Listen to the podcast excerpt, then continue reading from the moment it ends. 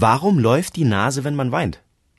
ist relativ einfach zu beantworten. Also an der Innenseite des Auges befindet sich der Tränenkanal und der läuft einfach in die Nase. Dieser Tränenkanal ist dazu da, um die Tränenflüssigkeit, die wir ständig im Auge haben, um die wieder abzuführen. Also wir produzieren ja ständig Tränenflüssigkeit, das machen die Tränendrüsen, die sind außen am Auge, also außen am Gesicht, unter der Haut, äh, und die produzieren die Tränenflüssigkeit, um die Augen feucht und sauber zu halten, aber auch um die Hornhaut mit Nährstoffen zu versorgen. Und diese Tränenflüssigkeit fließt von außen nach innen, das heißt, unsere Drüsen führen dem Auge diese Flüssigkeit zu, die verdunstet zum Teil und der Teil, der nicht verdunstet, der fließt nach innen über den Tränenkanal wieder ab und dieser Kanal endet nun mal in der Nase.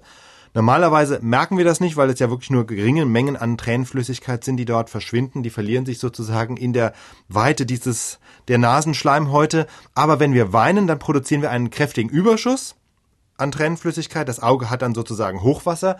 Ein Teil tritt über die Ufer, ja, das sind dann die Tränen, die übers Gesicht kullern.